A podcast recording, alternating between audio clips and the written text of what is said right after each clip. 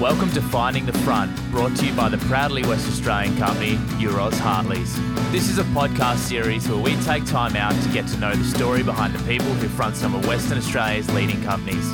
We look back at some of the moments in their life and career that shaped the journey to being the leader they are today, and provide you with some real insights into the way they think and approach things, both in business and in life. So get the volume adjusted in your car or your headphones sorted and settle in for a great story. Here is your Finding the Front host, Tim Banfield. Hello, everyone. I am so excited to introduce our guest for episode four of Finding the Front. Our conversation today is with the hugely successful telecommunications and technology entrepreneur and all round good guy, Mr. Tim Levy, the managing director of Family Zone, stock code FZO. Family Zone was established to empower parents and school communities with the tools, expertise, and support they need to ensure their children are safe and to prepare them for their digital futures. For Family Zone, a global business, it's all about protecting and supporting every child's digital journey. And Tim is as qualified and as passionate as anyone on the planet on this topic. Hearing Tim's pathway to the founding of Family Zone and his massive insights into the world of the internet and the challenges that both parents and schools around the world face every day is captivating. So, without further ado, let's get started. Introducing Mr. Tim Levy. Levs, welcome to the show. G'day, Banners. How you going? Yeah, great. Great to have you on. We really are excited. You've got just such a fascinating story, and um, we've been really looking forward to just digging down and understanding how you've grown Family Zone to where it is now. Phenomenal company, but there's a lot more to it. And going back in time and understanding the way that you've shaped your life is a is a fascinating story. So, if we could just kick off, I know you mentioned to me when we've caught up in the past, you went to Greenwood Primary and Greenwood High School. How was it growing up there? Well, Greenwood is in between the freeway and Wanneroo Road. So we always thought we were richer and better, more better off than the people in Balga and, and uh, Koondoola, but we're envious of the people on the beach side. Oh, look, we, it was a great middle class um, place, very protected, felt very safe. I mean, but we also felt like we were really cool, you know, walking around the suburbs, going thirds in a six pack. it was it was really yeah really safe and protected. Perth was growing really quickly north back in those days, you know, in the Yes. in the seventies and eighties.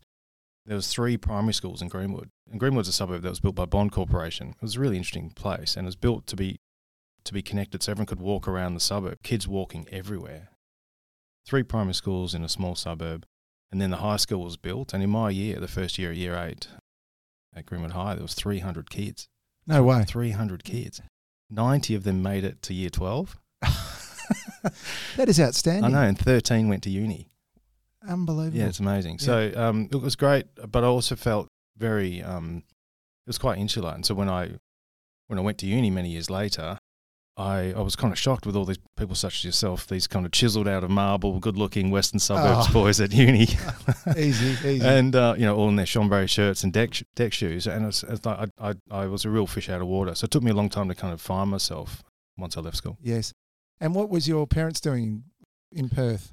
Yeah, Dad was They're um, native, native Western Australians. Uh, yes, albeit I was born in Sydney. My dad moved over there to work in an earth moving business, Tutt Bryants, I think it was. So he was selling equipment, um, earth moving equipment.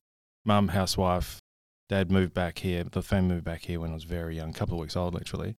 And Yes. Dad stayed in that earth moving equipment uh, area, worked for Volvo BM for a long time. Just and he was just the most amazing, generous, hardworking guy to a fault. To be honest, like would just do anything for everybody, connect with any sort of community, be it Aboriginals or Asian communities, or Right. like just you know, he started the Kingsley Football Club. He started the. He was one of the inaugural members of the Northern Districts Football Club. They are Um, very strong football clubs. yeah, Yeah. um, yeah, and uh, just just a superstar. Mum was insane. They're both passed. She she's a nutcase, but super intelligent. You know, way more intelligent than, than me. But always on the edge of because super emotional, super intelligent. Like it's the worst place to be. so we, I used to get caned a lot by her. But yeah, I had a, a fantastic upbringing with that with those two. And did they give you any influence in terms of your ultimate destination into technology? Was there any sort of inkling in your upbringing that drove you in that path, or is it that was a later thing? Yeah, it's an interesting question. I've never thought about it. No, mum and dad had zero technical capability. Dad's more of a people person. Mum's again super intelligent, but neither of them had an engineering sort of mindset.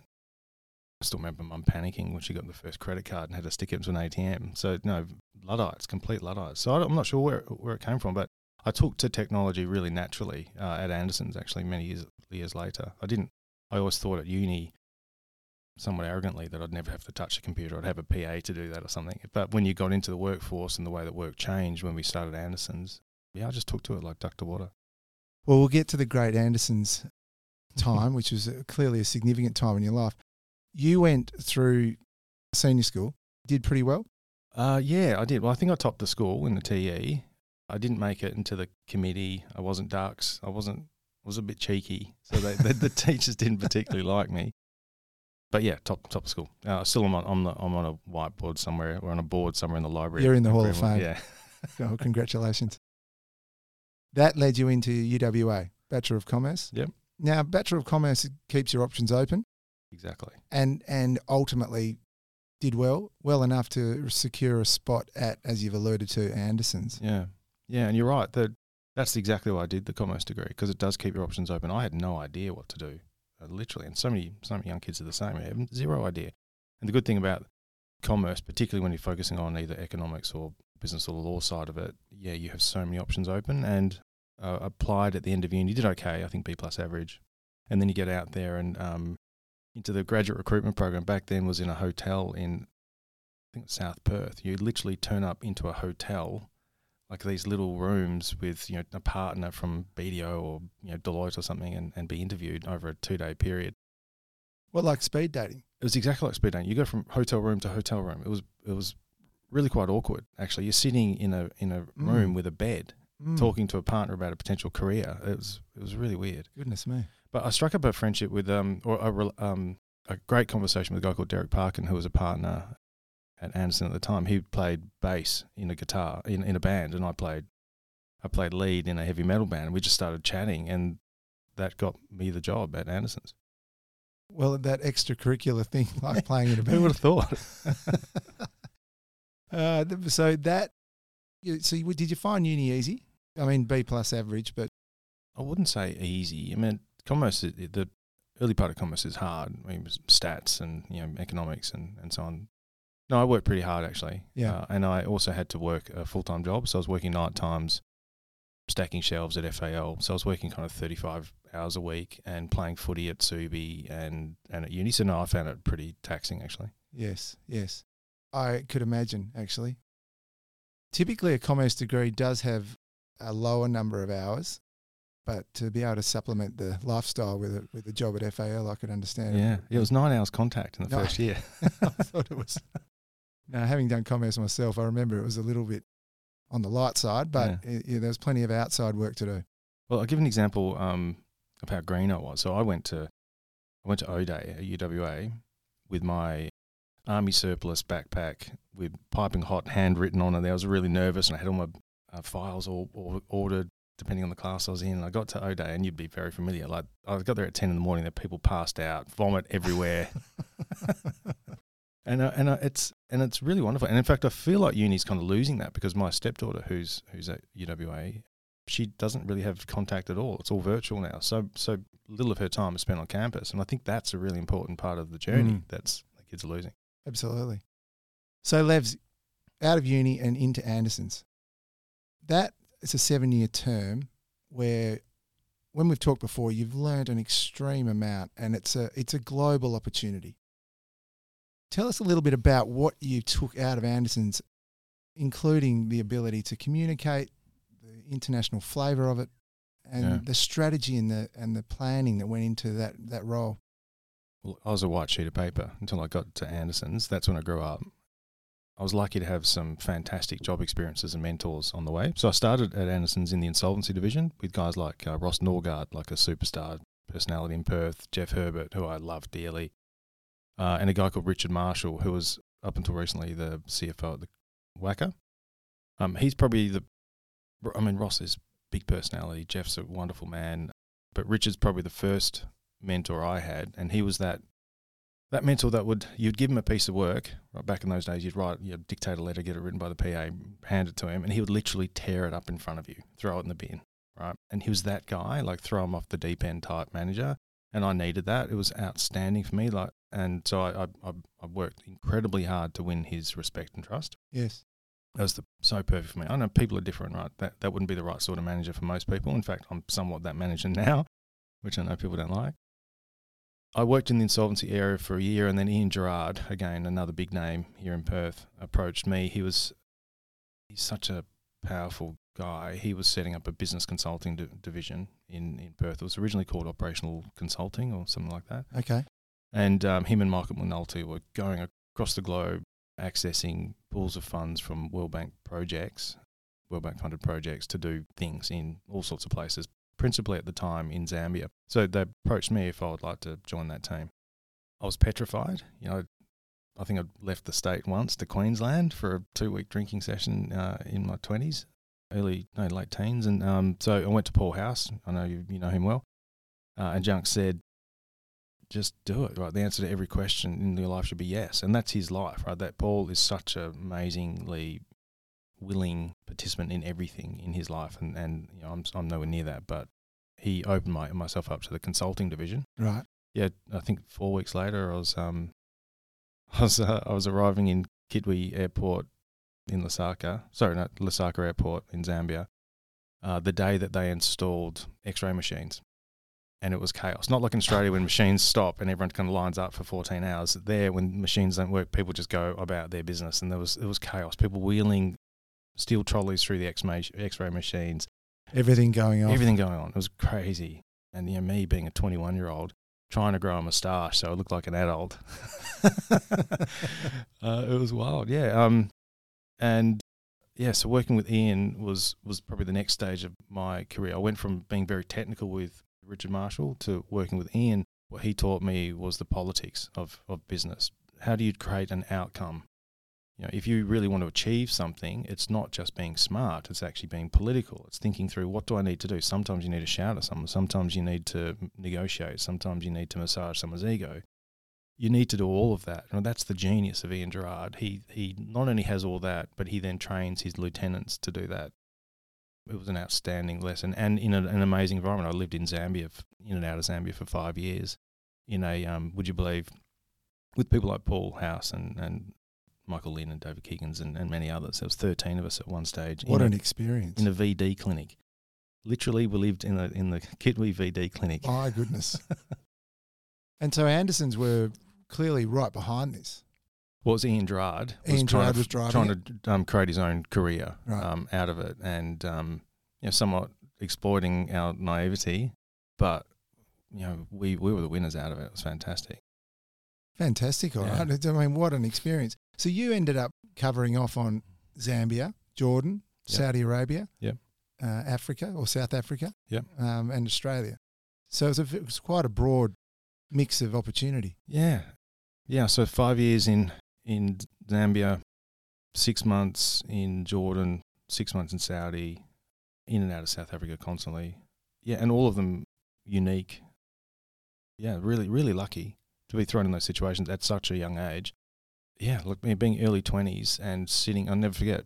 I was probably 21, 22, sitting in a room of 40 accountants from ZCCM that were all actually knew what they were doing. I'd never done a set of accounts in my life, and I had to sit and stand up there and talk to them about change and you know U.S. accounting, and yeah, it was it was they were just thrown into situations that you couldn't imagine, and we had to deal with it because we had no you know email or contact with with Australia. We just had to get things done.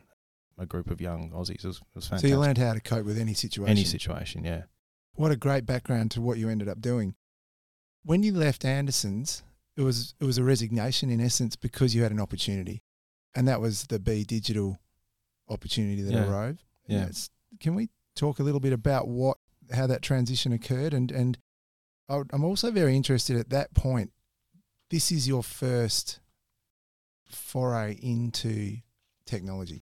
Because it, my understanding is your Anderson's experience was more around mining related. Yeah, it was systems selection, implementation, business process re-engineering, strategy stuff. I kind of fell into the technology, strategy, and enablement area, just because again that's how my At my, Anderson's? my brain at Anderson's, yeah. Right. But it was definitely focused on the mining industry, and I used to talk at the time about being bored of mining because everything I did was about cost reduction. It wasn't about being creative, and I would agonize with a guy called um, Morris Argento from Main Sheet Consulting, who's a, who was an Anderson's partner back then. We used to spend days agonizing over intricate PowerPoint presentations, you know, a single bubble diagram that could explain amazing nuanced concepts. And I was increasingly getting frustrated that I was actually never doing anything. I never felt like I made decisions and saw and was accountable for the outcome of it. And anyway, long story short, a friend of mine at the time, a guy called George Alavis, was setting up a telco business with Kerry Stokes. And I was in Saudi Arabia at the time, and he reached out and said, "Would you like to come over and, and help us, you know, set this business up?" So that Be Digital though, that was you, you started with the Stokes Yeah. operation, and then that led into Be Digital. Yeah, well, so it's called Be Clear and Simple originally, just a, a business, and then it listed as Be Digital. I actually expected to be uh, ju- become a junior accountant on the home and away set or something. I didn't think it would work, so I thought, well, I'll be part of the Kerry Stokes family and I'll get a job somewhere if this doesn't work. But it did work. We happened upon the idea of direct fulfillment of mobile phones at the right time. Internet was coming in. In fact, the first internet boom was happening, and Kerry Stokes and some kind of adjacent people started setting up in our office and, and listing things like Mbox and, and stuff. So I started to get a taste for the stock market and raising money and spooky ideas and, and so on. So that was all happening around us as we were getting our heads around how to um, how to package up mobile phone plans, buy Nokia and Ericsson handsets and get them out out the door. So that I was there for I think I was there for about seven years. That's right. That was quite pioneering at that point. Yeah, so it was us and a company called Mobile Innovations. We're really the only direct fulfillment mobile phone company companies in, in Australia at the time. We were buying airtime off Optus, packaging up with devices, and, and again, direct fulfilling. What the what we learned though is it's a very efficient method because you're not you know renting retail stores and hiring all the retail staff and you know phone displays and so on. But um, direct fulfillment and what you now know as web sales, you know, internet sales, it actually attracts the most cost conscious buyer. So in retail, the average spend of a retail um, mobile phone user is probably two times what it is for somebody who buys online. So we were constantly in a margin battle. It, we, it was really hard to get the efficiencies to make that business work when every customer was finding every opportunity to leverage all the discounts and offers that you give them to, for their advantage. Whereas in retail, you get people who are less concerned about price. Yes. Um, and so within a couple of years of that uh, B Digital business launching, I brought in a guy called a really good friend of mine, Scott Cuomo, who had retail experience. And then we set up a distribution network of retail stores. I think we eventually had about 220 stores But this is through B Digital. through B Digital, yeah. Yeah. And then so B Digital was listed right at the end of the first tech boom. And just as that crash crash happened and Kerry had to underwrite the, the listing. Yes. Yeah. Talk to me about that tech boom. I mean, would have been you were right in it, and you saw it, and then you saw the and the listing into it, mm. but then you maintained it, and it was it's became quite a success story. B Digital in terms that it was acquired. Yeah, and I've got yeah, it's a bit of shame actually because it was it was we did get through that tough time. So many people who listed or raised money in that first tech boom disappeared. I mean, the whole world understood that. Well, the whole whole world's perspective on internet changed, right? So back in those days, people thought that could build a web business and people would pay a subscription for it. And then ultimately, we realized that people don't do that. It's kind of changing now, but but for the next twenty years, people just kind of traded away their personal data for free services and it became an advertising medium. So the internet changed. So everyone's perspective on that has changed and so many businesses didn't survive it, but you know, we got through by just hard work and grit, I guess, and great support from from Kerry. But then as the um, what was known as new media, technology back then was known, known as new media, as Kerry Stokes' investments in that kind of got seen negatively by the analysts because it was confusing messaging Yes. he had to exit. And so, you know, the sad part of the story is that I think that Kerry Stokes Seven Network was was forced to exit too early. A business that was going really well. We were turning over you know, 220, 240 million dollars a year. We had 400 staff. We were on a really good trajectory to start making real money. And then he offloaded it to a, a group called um, DigiPlus, and you know there was a subsequent big boardroom executive battle, and and Sean Gentry, Scott Cuomo, and I kind of ended up on the on the curb. We we got um, we got kicked out. So it's a bit of an ugly battle. A lot of tears internally. It was, and yeah, I think it was a shame because I think we had something really special. Well, it's a great journey in terms of going through that tech side of it, surviving such a big crash, and then coming out, and then getting it acquired. I mean, in essence, I suppose it was in Kerry's best interest. Is that fair to say? Yeah, I think yeah the bigger bigger story for him was the Seven business, and it was being Yeah. undermined by this thing uh, and these other investments that he had in, in technology. So yeah, they, they made the right call, and he uh, I, I he's an amazing guy. He's he supported us after we um, exited B Digital. So we then set up a chain of mobile phone stores called Mo's Mobiles, which was a big channel of Three Mobile. Once we left B Digital, and now that's part of the Vodafone business. So that was the three of you. Yep. That came out of B Digital, then went on to set up Mo's Mobiles. Yeah. How did you form that relationship with Vodafone to be able to have independent stores all over Australia? Yeah, so we we left B Digital. I was again nervous. Didn't have a job, first time in my life.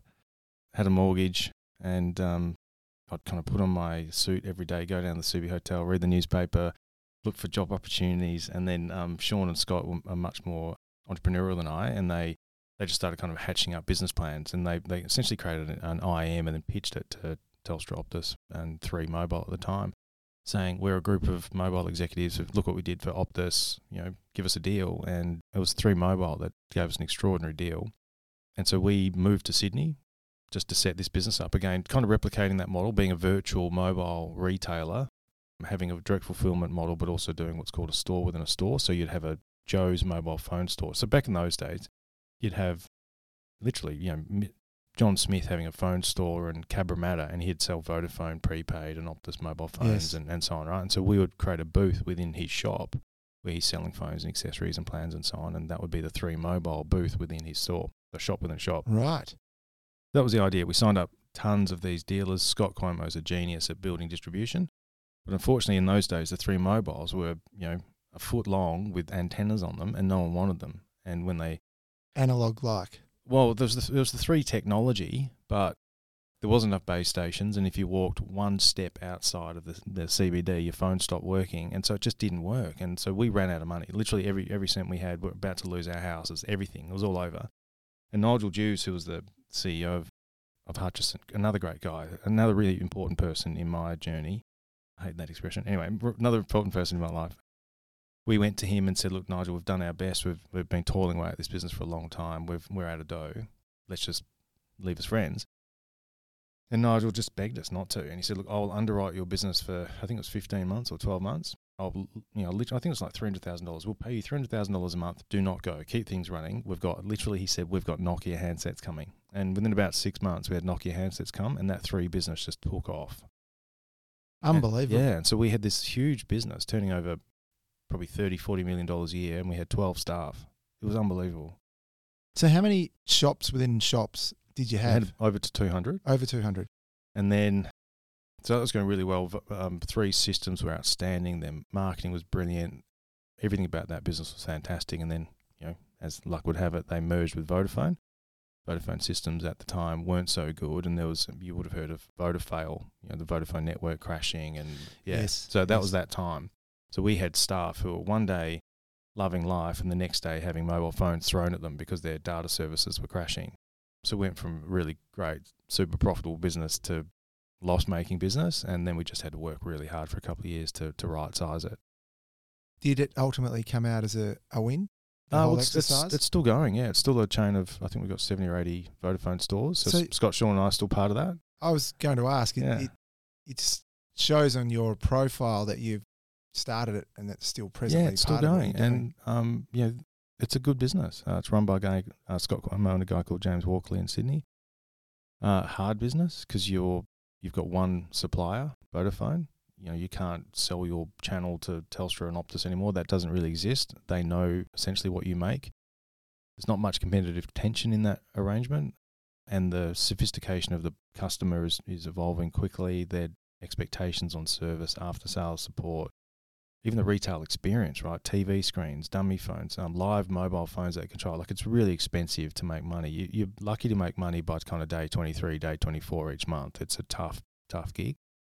Most of those stores are owned by franchisees, so we support young people. We did back then. Now they're a bit older, but we support Yes. young, young, good retailers to get their own lease and get their own business up and running. So really good. We've got some good guys that run that, those stores. I don't do anything in this business, by the way, anymore. I'm, I'm I leave that to the people who actually know what they're doing. But yeah, it's it's a good business. It's um it's kind of washing its face. It's been tough in the last few years with COVID. Right, retail's been destroyed really in retail uh, in, in Melbourne and, and Sydney. Uh, and a big part of the Vodafone and previously Three business was international students. You know, it's probably 30, 40% of our sales were the Indian When and Chinese students in. who came in and Yes. they no Vodafone. They've never heard of Optus or Telstra, right? So Vodafone would dominate and Three would dominate that. But without that in the last few years, it's been, again, really tough. So during that period, there's a couple of things that come out of that. I mean, COVID, I'd like to just touch on, in essence, on a, on a, a level more with Family Zone. But through that period, you met your. There's a bit of a story behind your beautiful partner, Nikki. Yeah. Is that that's where that? Yeah. So Nikki um, went to Greenwood, where I did. Went to the same school that I did. She's a couple of years younger than me. I, I never met her, but I did know her. Her older sister, who was who was a partner um, of my best mate Matt Vandwell at the time. Um, she and I dated when I think I was 21, 19. I think we met through uh, Michael Lynn. Actually, she played basketball with Michael Lynn. uh, He's a Deloitte partner, and we had one date. She thought she could do better. I thought I could do better. So we didn't call each other, and we met ten years later. And I remember saying to her, "Look, I'm I'm sorry. I I just thought I had better options." And then it was, it was, it was quite a joking conversation. and she looked at me like I was like an idiot. She said, "Please, you are so immature." um, so you bumped into each other ten years later. She'd by that stage married and was kind of ending her relationship with her previous husband. She'd had had a child, Bailey, beautiful girl. Then we started dating again, uh, and yeah, then literally that was all happening at the time. I, I'd left B Digital and was setting up this new phone business, and within six or twelve months of that relationship being rekindled, if you could say that, yeah. um, I moved to Sydney. So I spent two years in Sydney commuting, kind of every week or two weeks. to This is with Mo's Mobile. with Mo's Mobiles, yeah, Yeah. to try and um, maintain that relationship with Nikki. And then probably five years into the Mo's thing, I just wanted to have a child. I, well, I, I wanted to want to have a child. I knew it was the next stage of my life, and so I organised my life to get back to Perth. Yeah, which I did. So then I became like the, the retail distributor guy here in Perth. I'd be driving around Perth, literally dropping phones off at retail stores. I did that for a couple of years. in a Mo's Mobile In a car. Mo's Mobile, with mobile, Mo's Mobile stickers on my car. Really? Seriously, yeah. Just to just to survive and to you know, build that relationship with Nikki and have a child and yeah and Oh, fantastic. Yeah. Well, I know you mentioned she's been a big support in what you were doing through that period of time and, and still is. That whole uh, journey in terms of Be Digital, Mo's Mobile, and your insights into technology, the internet, mobile phones, kids, understanding them. Is this how the whole family zone concept took place? I think so. Yeah, there Yeah. there was we we were taught people like Paul House and I were taught to open your eyes up to stuff out overseas through our experience at Anderson's. Yeah. I then took that to all my subsequent careers. So at Mo's Mobiles, we were very um, willing to embrace, like literally go overseas and find technology that we could bring into the retail experience that make us more competitive than our than people we're competing with, and that worked really well. So yeah, was, I was always willing to be open to alternative ideas and particularly technologies. The other thing that was really important I saw is in telecommunications. Uh, again, us old old blokes will remember this you couldn't send SMSs between Optus. Bear with me, this will make sense in a minute. You couldn't send SMSs ben- between Telstra and, Mo- and Optus mobile phones when the SMS was first launched. And then they opened up what's called the point of interconnect between the telcos. And that Christmas, everybody was sending SMS messages to everybody. I, I remember it really clearly. And SMS became ubiquitous. And it's the interoperability is what creates. That's what resonates with me. Interoperability is what creates mass market adoption. You think you see it now with Apple Payments. Now you can do Apple Payments everywhere. Everyone's just Yes. tapping their phones. So it's interoperability that's the key for adoption. And the reason that's important with Family Zone is I saw no parents protecting their kids, and they're not doing it because it's really hard. You're putting parental controls on a gateway, you know, access point. You're putting parental controls on your kid's iPhone. Schools are putting network filters in place, but your kids are falling through the cracks because there's no interoperability. That's the problem that we're trying to solve. So that was the idea in 2013 when Mo's Mobiles was doing well. I was, I was living in Perth, and you know, the Mo's Mobiles business wasn't needing me to be involved, but I had kids who were becoming quite. So you had your two. Yeah, my boys, two boys. yeah. Yeah, they're becoming consumed by technology. Yes. My stepdaughter's, so my niece's friend had, had killed himself, which was which really impacted me. Just as I was looking at my my boys growing up and just imagining that is my reality, and and so all that was happening, and then I remember going to a a course uh, like a cyber safety awareness night at Subiaco Primary, and the lady from Microsoft said, "Look, don't worry, the internet's not a bad place." And then the lady from the AFP came on and said, "If your kids shared naked pictures, they could go to jail." Like, so you have these parents petrified, and then I started to try and fix this problem in my environment. I couldn't. The, the technology just didn't exist. So that's where it all came together. You know, young kids interested in this problem, worthy of my time. Yes. I know people who've got technical capability in this area, um, and I've got a willingness to kind of jump on a plane and find a solution. So that's that's the origins of So it. So the capabilities you had really to, to take this and run with it, but you could see that there was a solution that was required Yeah. um, to a, really what is a quite a phenomenal problem that was evolving at that time. Yeah, I still think it's the biggest challenge the world faces today. Yes. Yeah, and yeah, the the idea. I, well, the it all took off at the I think it's called the Unicorn Bar. It used to be called the Nick in Shenton Park. So Paul Robinson, who leads our product team, Ben Trigger, who leads our technology team at at Family Zone, we were having a drink there, and we are just talking about this idea: why, why can't we just configure policy settings in the cloud and you know, then syndicate those policy settings into an access point or into a mobile app or into a kid's PC or something, and you know just set your child's rules once, and it works everywhere. And um, Ben Trigger said, "Yeah, that's who was the engineer in the room." He said, "Yeah, that's definitely possible." And that was in 2013, and then we kind of set about building prototypes and raising money. Well, that's the end of part A with Mr. Tim Levy, Managing Director of Family Zone. And wow, what a story it is. Part B is ready and right up next.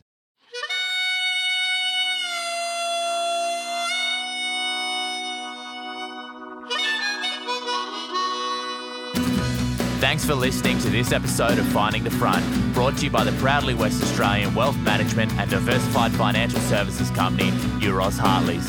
If you like what you heard, please don't hesitate to tell your friends and subscribe to the podcast through your podcast host of choice. If you have any questions or would like to contact us, please email our fabulous producer Bridget on communications at eurozhartleys.com or visit our website at www.eurozhartleys.com. This podcast has been general information only. Euroz Hartleys holds Australian Financial Services Licence 230052.